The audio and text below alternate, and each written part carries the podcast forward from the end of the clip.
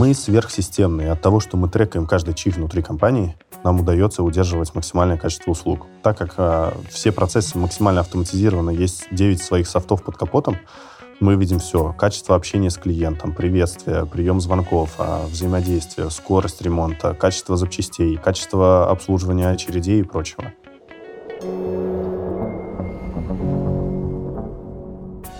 Всем привет! С вами подкаст «От седа до экзита», где мы разбираем тонкости создания и ведения бизнеса вместе с инвесторами, бизнес-ангелами, основателями технологических компаний и представителями ведущих корпораций всеми теми людьми, у кого на каждый инструмент из учебника есть свой пример из жизни.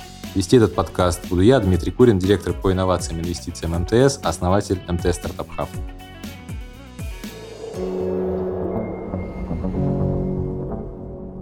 Сегодня у нас в гостях Роман Персиянов, основатель компании Pedant. Это одна из самых молодых и перспективных франшиз в области ремонта техники в России, рекоммерс, так называемый. Об этом поговорим, что же это такое.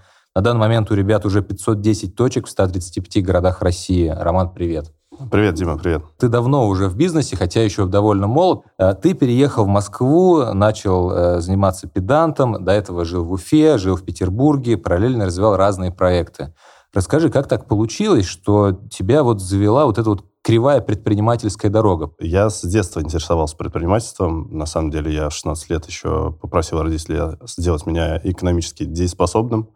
Поэтому, собственно, с 16 лет я вел свою предпринимательскую деятельность. Одни из первых денег я заработал как раз на перепродаже телефонов, которые я э, восстанавливал. Сам? Это, да, я из города Стерлитамак, это город недалеко от Уфы, угу. 150 километров, и мы покупали телефоны в Стерлитамаке, возили в Уфу, ремонтировали, возвращали в Стерлитамак и продавали. Так было несколько телефонов. Недавно вспомнил об этом, думаю, удивительно, да? Через много лет я занимаюсь тем же самым, только в радикально других масштабах. Еще интересный факт. Следующие деньги, следующие три проекта э, в моей супер молодости, еще в школе я занимался продажей сим-карт МТСа.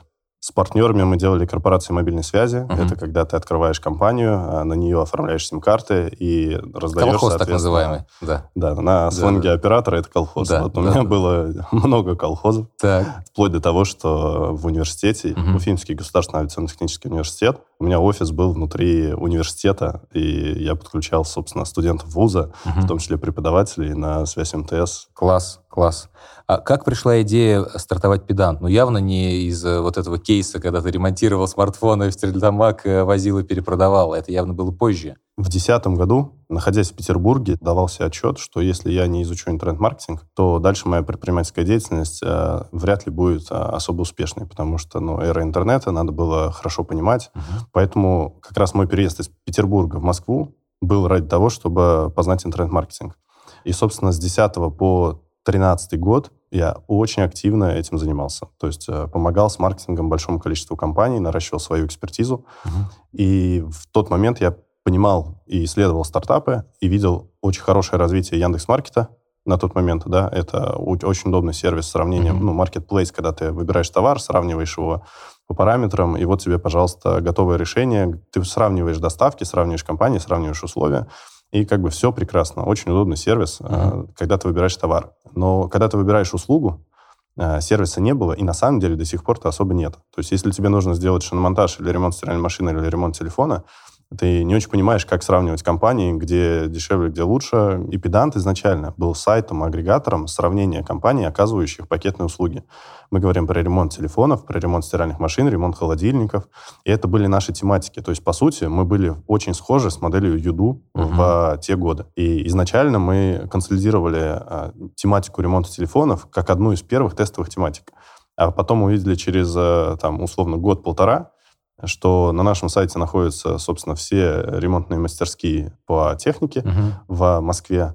А, мы поставляем им лиды, мы закрываем маркетинг. Ну и вот базовая идея была такая. Если спрашивать, когда она родилась, да. я ходил с ней несколько лет и не понимал, как монетизировать. Если в области доставки ты монетизируешь через кнопку «Заказать в корзину купить», то услуга требует звонка, как правило. Угу. И именно в 2013 году, когда родился педант, на самом деле родился колл-трекинг, когда подставлялся номер угу. IP-телефонии, э, и поэтому, когда мы запустили сервис сравнения, э, ну, агрегатор сравнения компаний, оказывающих пакетные услуги, на самом деле на нашем сайте были все компании и телефонные номера, были позиционированы пользователю, как будто бы это номера телефонов компаний, но на самом деле они принадлежали нам, и была автоматическая переадресация на сами сервисные центры. Поэтому все звонки проходили через нас, был личный кабинет, биллинг, и мы за каждый целевой звонок списывали с сервисного центра деньги. Когда случился пивот вот этого продукта, очевидно, с модели маркетплейса агрегатора в модель э, ремонтных мастерских и все-таки выхода в рекоммерс? Потому что вот я уже упоминал это слово в выступлении.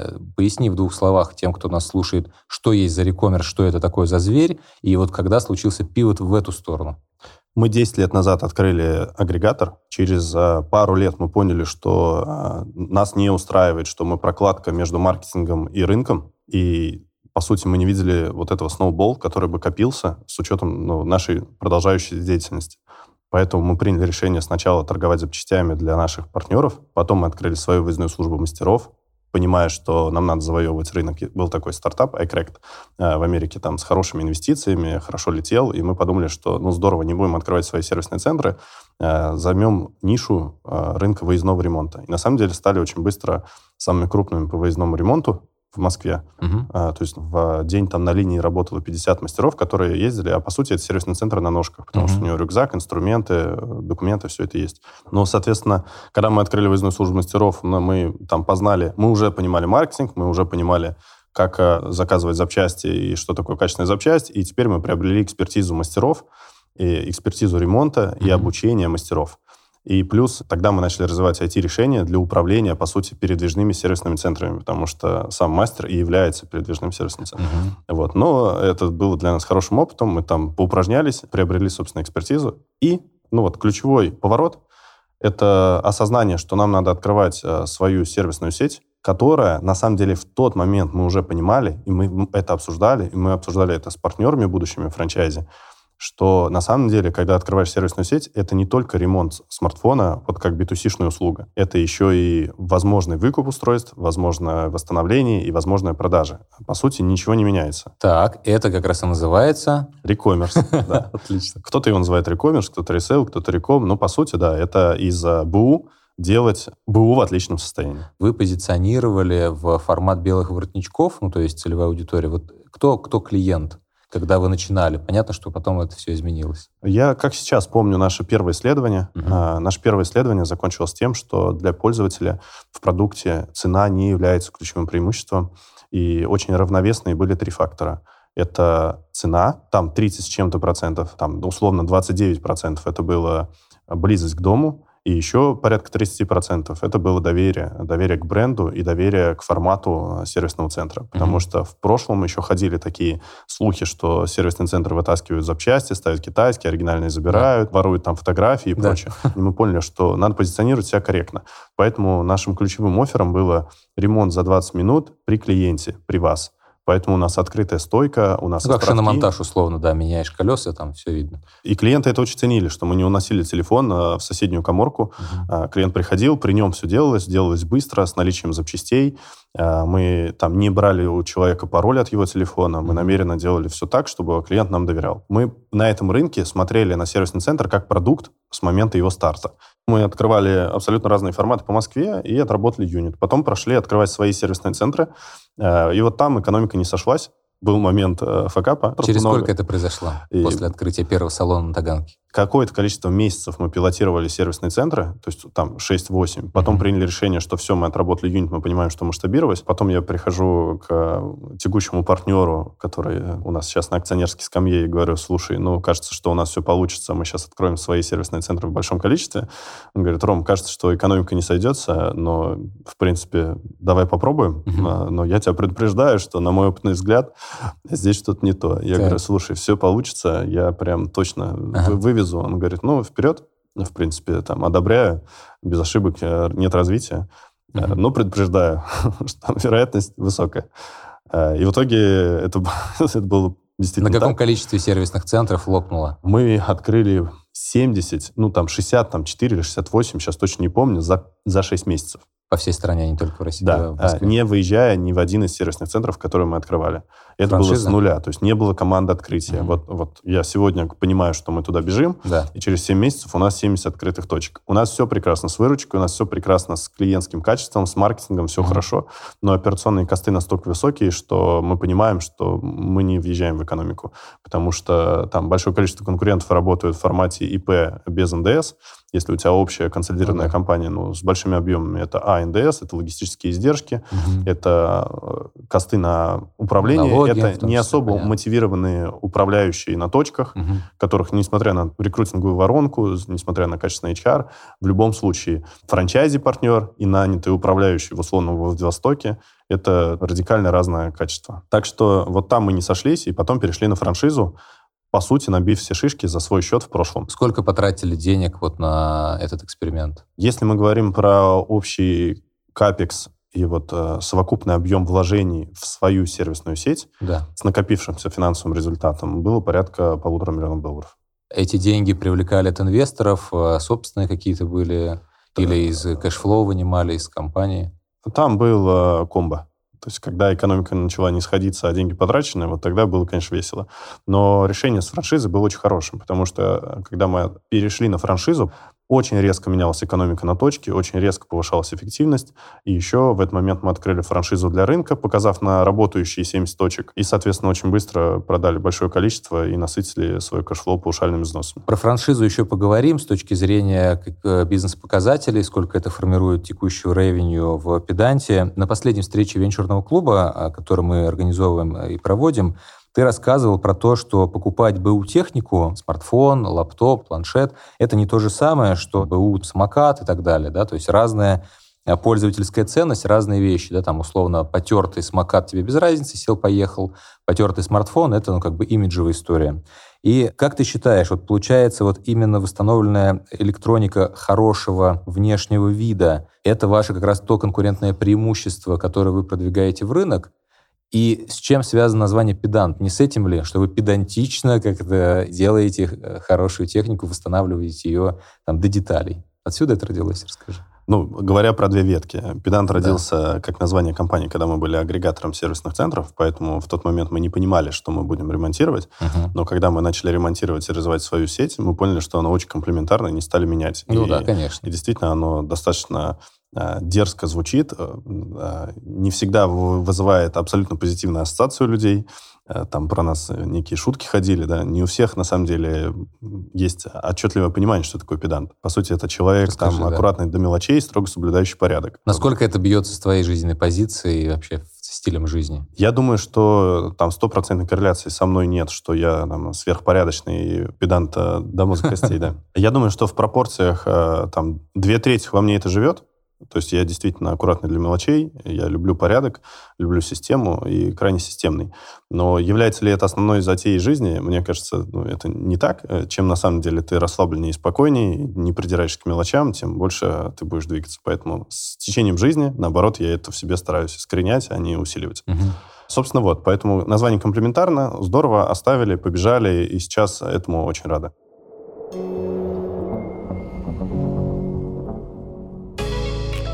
Что есть МТС Startup Hub?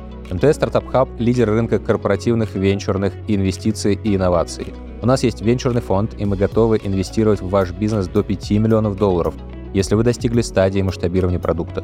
Наш хаб — это быстрый вход в экосистему МТС, где вы можете обрести сильных стратегических партнеров и новых клиентов, и кратно увеличить ваш доход. А еще у нас есть закрытый венчурный клуб, где мы собрали ключевых игроков цифрового рынка, чтобы обмениваться опытом. Развивайте свой бизнес вместе с МТС. Подробности читайте на сайте startup.mts.ru. Ссылку мы оставили в описании. Последние три месяца мы перешли на модель подписки, когда мы говорим, уважаемые друзья, а вы, в принципе, можете смартфон купить, но у нас есть продуктовое предложение взять его в подписку, и через год вы можете, взяв сейчас 12-й iPhone, через год нам его вернуть и взять 13-й. В принципе, в процессе пользования можете его вернуть в любой момент, можете поменять его в любой момент. Ну, там, экономический вопрос небольших комиссий за досрочный возврат или досрочную замену. Эта бизнес-модель доступна только в Москве или по всем э, городам уже используется? По всем городам. Мы сейчас э, выдаем десятки телефонов э, в день. Расскажи, может быть, какие-то цифры, примеры. Вот три месяца. Чем можешь поделиться или похвалиться уже? Какие есть результаты? Мы выдали практически тысячу смартфонов в подписку. За три месяца? Да, за, ага. три, за три месяца. Да. Мы драйвим ее, ну, так, достаточно неагрессивно, потому что это очень капиталоемко. Органика. Я знаю, что вчера мы выкупили 80 смартфонов, которые завтра выдадим в аренду. То есть э из моего cash flow ушло 3 миллиона с рассрочкой платежа в течение года. Ну, соответственно, умножить на 365, это уже капи, ну, капиталоемкое. Да. На текущем масштабе нам уже нужно Но вы инвестируете больше капитала. в эту модель, получается, сейчас. Да, но экономика, юнит-экономика, которую мы смотрим, а, прекрасно сходится. Мы видим а, желание пользователей а, заходить в данную услугу. Мы знаем, что сервисная часть для нас, по сути, закрывается по себестоимости. Мы знаем наш маркетинговый кост с учетом нашей федеральной сети. Мы знаем, что мы гео представлены по всей стране, поэтому мы выдаем по всей стране, скупаем по всей стране. Пользователи довольны, и что отрадно нам наблюдать, что фрод у нас э, меньше наших ожиданий, несмотря на то, что мы в модель заложили достаточно высоким. Mm-hmm. На дистанции трех месяцев мы видим он, его крайне низким. Ежемесячный платеж, да, правильно? То есть я беру смартфон, а ежемесячно плачу какую-то там денежку. Такая модель. Да, ну, на примере там 12 да. iPhone на сегодняшний день у нас стоит на сайте там 2700 рублей. Угу. А, нет ни одного продуктового предложения в России, которое может быть хоть как-то сравнимо с тем, что мы даем пользователю. А вот, кстати, момент. Э, и оператор, я знаю, запускал такую модель как раз аренды, и NVIDIA, по-моему, запускали, еще кто-то запускал. Полетело у них, не полетело, и в чем ты видишь причину, почему не полетело? Кажется, а... что не, не полетела эта модель у остальных. Самая основная причина, что мы не сконцентрированы, не видим бизнеса и заранее не идем туда в выдачу новых смартфонов в подписку, а все предыдущие игроки, которых ты упоминал, выдают смартфоны в подписку именно новые. Mm-hmm. А когда ты новый смартфон выдаешь в подписку, он у тебя в момент выдачи в подписку потерял там 15-20% цены, у него очень большая амортизация в первый год использования, и на смартфоны первого года использования крайне дорогие запчасти. Запчасть э, дешевеет стремительно с первого года во второй на практически 50%.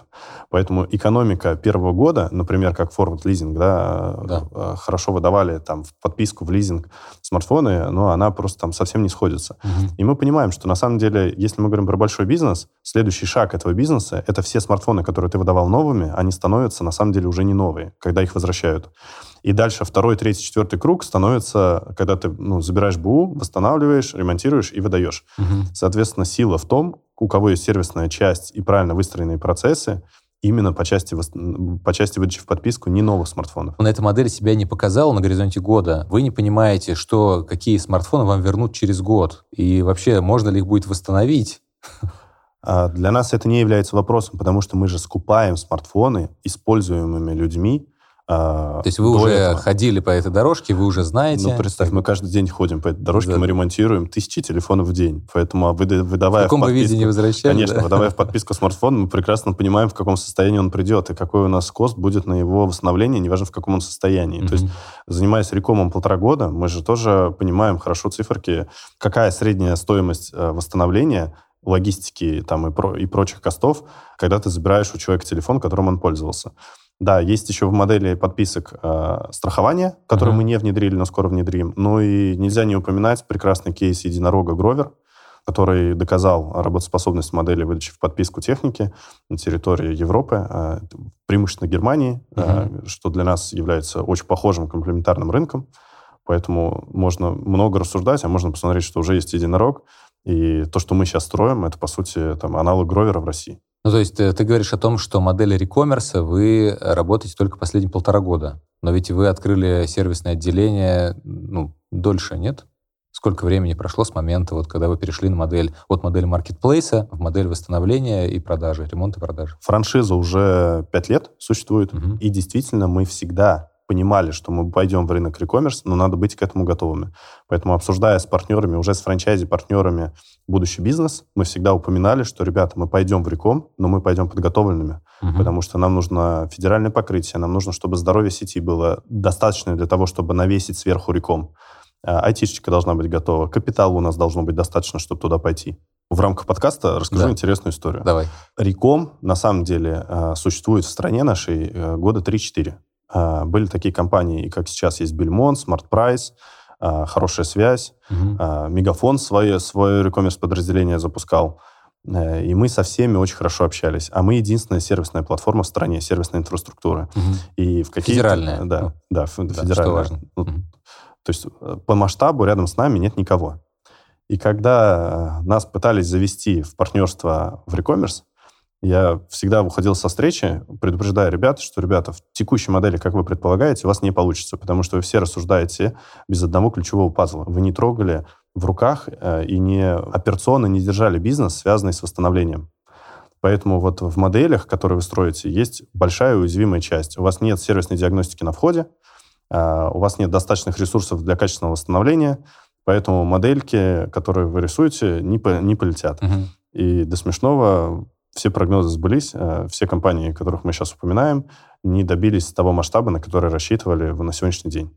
Э, по э, модели рекоммерса вы их уже обогнали? В текущей модели подписки мы однозначно лидируем.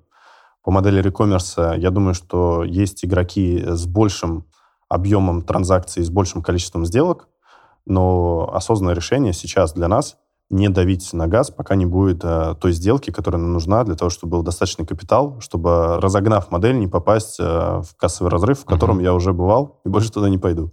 Давай как раз поговорим о бизнес-показателях. Э, до этого в подкасте мы общались с Кириллом Кулаковым, основателем «Березаряд». Он как раз рассказывал про формат франшизы.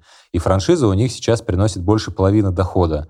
Вот расскажи, вы во франшизу пошли, когда про сервисные центры, я, я понял. А как сейчас устроен ваш э, доход? Если можешь э, поделиться, сколько, я не знаю, в 2023 году Педант заработает, и какая, какой процент этого ревенью на франшизе, какой на собственных там точках, а какой на других сервисах? Сейчас нет ни одной собственной точки, это уже много лет, это наша осознанная позиция, э, чтобы не было конфликта интересов. В нашей модели франчайзинга встроена фундаментально корректная для франшизы, на мой взгляд, э, история. У нас 200 человек в офисе каждый день приходят на работу с одной задачей, чтобы выручка наших партнеров росла.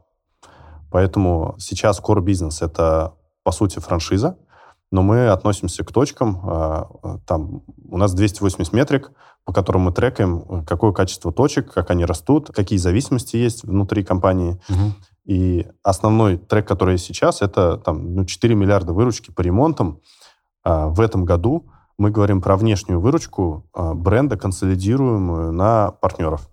Соответственно, платежи в управляющую компанию сейчас у нас порядка 15%, что на самом деле для рынка франчайзинга очень там высокая и То есть 85% цифра. Э, франчайзер оставляет у себя, 15% да, франчайзи, франчайзи да. оставляет у себя, 15% э, перечисляет вам. А за что? То есть вы им да, даете чуть больше. софт? А, мы ему даем софт, мы ему даем стандарты, мы его контролируем, мы помогаем с управлением, мы закрываем весь вопрос маркетинга для партнера, мы привлекаем клиентов. А кто осуществляет найм этих специалистов? Ведь э, ключевой бизнес, как ты рассказывал, да, там, что партнеры никогда не занимались восстановлением. Ведь в этом тоже ключевой определенный такой bullet point. Качественный, давай назовем, инженер, который разбирается и хорошо может э, собственно, ремонтировать э, смартфоны, устройства и так далее. Кто этим занимается? Отбором, обучением? Мы обучаем партнеров и обучаем партнеров качественному найму инженеров на точке. Uh-huh. У нас есть многочисленные тестирования, есть э, аккредитация, есть, э, собственно, модули обучения. На самом деле ответственность партнера как раз-таки в том, чтобы нанять людей на точку, потому что все остальное делаем мы. Мы подбираем вместе с партнером аренду, мы производим оборудование на точке, мы поставляем, мы улучшаем стандарты.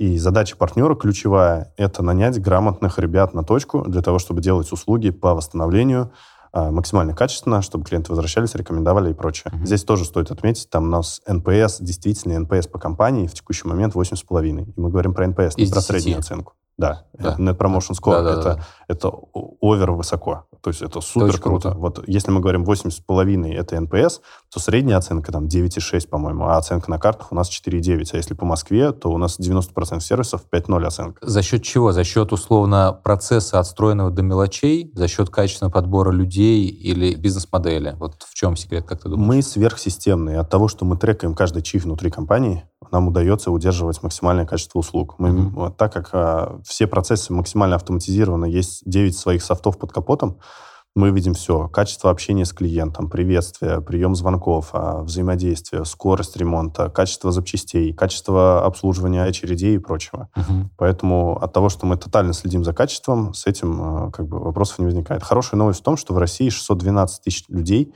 умеющих ремонтировать смартфоны. Поэтому, консолидируя и лидируя на рынке, uh-huh. происходит два процесса. Несколько лет назад в России было 80 тысяч сервисных центров. Я как сейчас помню, заходишь в 2GIS, в Яндекс.Карты, выбираешь федеральный масштаб, ищешь э, компанию по ремонту телефонов, их 80 тысяч.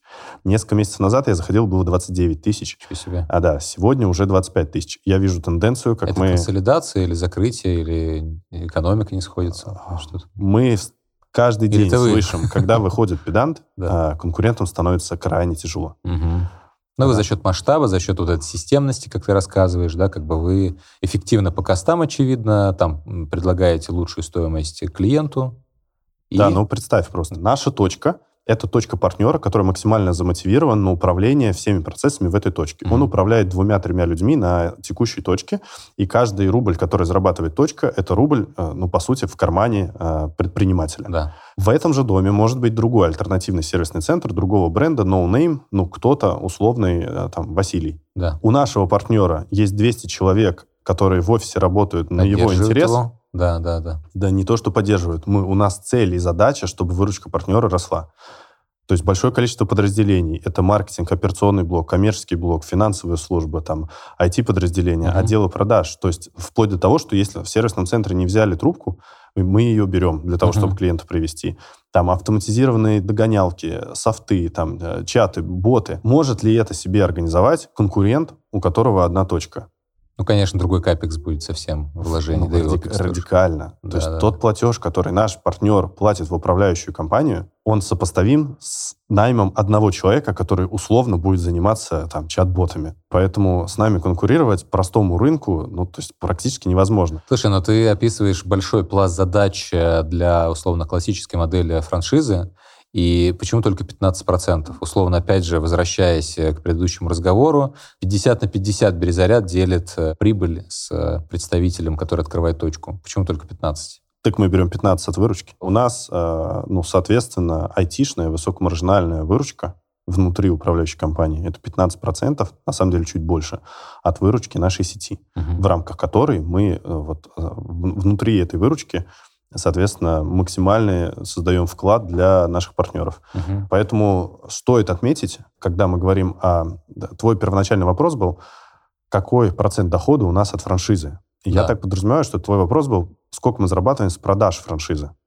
Потому что многие франчайзинговые компании имеют значимую статью дохода, uh-huh. и весь бизнес строят на то, чтобы продавать франшизы и с этого зарабатывать, собирая паушальные взносы. Uh-huh. Вот на старте открытия франшизы мы приняли принципиальное решение для себя. Мы не будем зарабатывать с продажи франшизы. Паушальный взнос ноль. А, у нас есть паушальный взнос, mm-hmm. но он на самом деле не окупает э, даже все расходы на открытие точки. Мы играем в долгую. Наша задача выбирать правильных партнеров, mm-hmm. не, зар- не зарабатывать в моменте открытия, потому что тогда мы включаем конфликт интереса, мы начинаем продавать франшизы абы кому.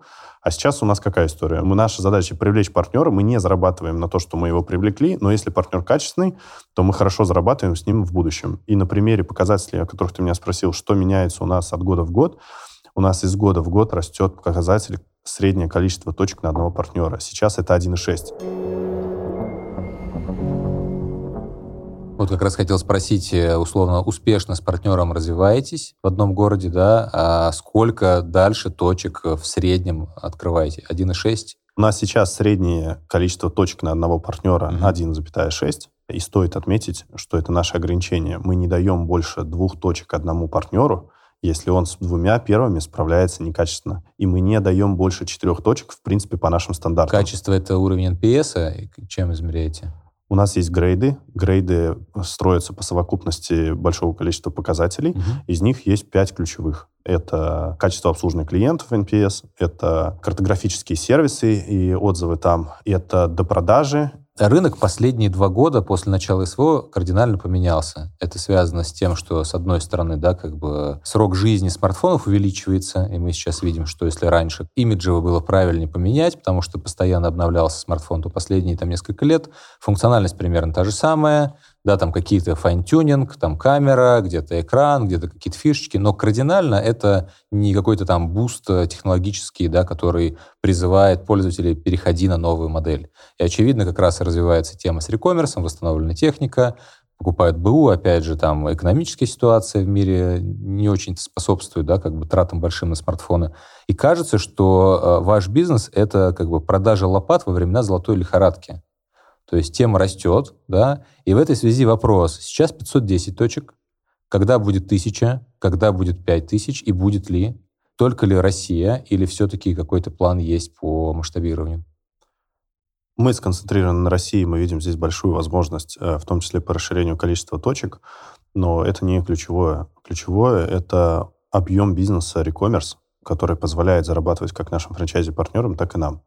И на самом деле э, мы к сервисной сети относимся как к инфраструктуре, необходимой для большого бизнеса рекоммерс э, в модели подписки. Поэтому количество точек из этой логики строится так. Это необходимое количество точек для того, чтобы пользователю было достаточно для удобства. Нам не нужно быть в каждом доме как ПВЗ там, условного маркетплейса. Нам, скорее всего, не нужно такое присутствие, как у МТС, там, в 4,5-5 тысяч точек. Э, мы знаем, что у операторов есть некое средневзвешенное количество точек, которое считается стандартом. Это порядка 2-2,5 тысяч точек по стране. Наша бизнес-модель сейчас рассчитана на 996 точек. Как только мы, вот, мы присутствуем в городах, одна точка на 90 тысяч населения. Наше целевое размещение в 202 городах России. Поэтому на текущий момент у нас открыто там, на самом деле, уже их 534. Угу. А, вот на сегодня я, когда ехал, обновил информацию. Я думаю, что через там 2-2,5 года мы доберемся до цифры в 900. И пока мы видим это достаточным для того, чтобы было э, необходимое покрытие как инфраструктуры для большого бизнеса recommerce. Если мы решим открываться больше, с этим вообще нет проблем, потому что партнеры хотят открывать больше точек, но мы mm-hmm. говорим, мы пока не видим необходимости больше одной точки на 90 тысяч населения. Ну, то есть получается, что а, модель завоевания рынка покрытия, а, там, сколько ты сказал, 996 точек, это, по сути, будет такая как бы утилита, труба инфраструктурная, дальше вы начинаете запускать новые продукты на базе этих точек, да, там делать upsell, предлагать вот модель а, «возьми в аренду», да, там не только рекоммерс классический, но и модель, вот как мы говорили, Гровера, может быть, что-то еще, какие-то мысли, да, то, то есть э, начинаете развивать продуктовую линейку, да, тем самым повышая средний чек с, с точки, средний чек с клиента и так далее. Такая модель э, развития. Я думаю, что мы уберем всю ненужную суету и сделаем из себя лидера э, рекома в модели подписки в стране. Это огромный потенциал, из десятков миллиардов выручки, это капитализация там миллиард плюс в долларах, Угу. И поэтому у нас нет э, желаний запускать большое количество продуктов. У нас есть желание достичь абсолютного лидерства в рынке рекоммерс. И если говорить о целевом таком э, некий North Star метрик, да, это да. если представить, э, что у нас миллион людей в России используют подписку на нашу, на один из видов техники, простыми словами скажем, если каждый сотый что-то у нас взял в подписку, это огромный бизнес для страны, и вся ненужная суета должна быть исключена. Ненужная суета, ты имеешь в виду новые продукты на базе офлайн точки педанта или что ты имеешь в виду? Да, то есть э, наша задача сейчас концентрироваться на конкретном рынке, uh-huh. на конкретном рынке не потерять лидерство от расфокуса. И когда я говорю ненужная суета, может быть, это сленг да. э, мой внутренний, но я всегда своему менеджменту говорю, ребята, очень важно э, отличать то, что надо делать, а что не надо делать. И, на мой взгляд, качественный менеджмент — это который знает о том, что не надо делать и большое количество загубленных классных историй возникают от романтичной истории. «А давайте сделаем раз, два, три, четыре, пять. Но сделайте хорошо одно, и будете классной большой компанией. Слушай, да, интересное замечание. А с точки зрения «сделайте одно», вот э, вы начинали запускаться как marketplace. Условно, если бы вы дальше делали только marketplace, что-то одно, вряд ли бы вы были там, где сейчас находитесь, как компания. Э, как проверять новые гипотезы в растущей компании, в стартапе, и как вот этот вот э, лазер-так-фокус, такой лазер-фокус сочетать с э, тестированием каких-то новых бизнес-моделей, гипотез или выхода в какие-то ниши? Я называю это зрелостью. Зрелый предприниматель, прежде чем куда-то бежать, mm-hmm. хорошо изучит рынок, бизнес-модели, которые существуют, объем, потенциал, что необходимо, какие ключевые узлы. И если там есть тема, то туда можно бежать без оглядки. А, если открутить меня на 10 лет назад, я так не мыслил. Поэтому нам приходилось побежали влево, побежали вправо, и давайте еще куда-нибудь сбегаем. Угу. Вот сейчас, конечно, моя позиция радикально другая. Семь раз отмерь, один раз отрежь, и это уже как бы стартап. Да, он продолжает быть стартапом, но а, с грамотным как бы подходом. Если мы говорим про Запад, там эту страховку обеспечивают а, фонды. Мы не говорим про... Ну, капитал, понятно, да. Доступ да. к капиталу проще Да, да но, поэтому гипотезы всегда проверять надо, но надо стараться держать фокус на чем-то большом, где ты видишь э, перспективу на много лет вперед. Класс, э, да, спасибо, Ром, очень интересно. В рамках нашего подкаста у меня есть э, завершающий такой уже традиционный вопрос. Вот сегодня мы с тобой встречаемся, рассуждаем, записываем. Давай попробуем на год вперед посмотреть, где бы ты хотел находиться через год, в каком состоянии бизнеса, в каком твоем внутреннем, я не знаю, душевном, духовном состоянии, с кем бы ты хотел, э, условно, через этот год оказаться. Ну, если говорить про, знаешь как, когда спрашивают вопрос «где?», у меня сразу... У тебя место вопрос... сразу в голове. Да? Нет, у меня вопрос «с кем?».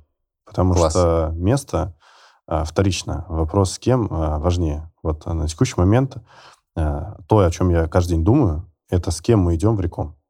И это для меня ключевое, потому что если мы правильно сделаем э, правильную обвязку акционерскую внутри компании и с правильным менеджментом, с правильной компанией, то наша история будет э, звучать э, интересно, развивающаяся и, и прочее. Поэтому, если говорить о том, где бы я хотел оказаться через год, это видеть на графиках роста компании очень большие проценты.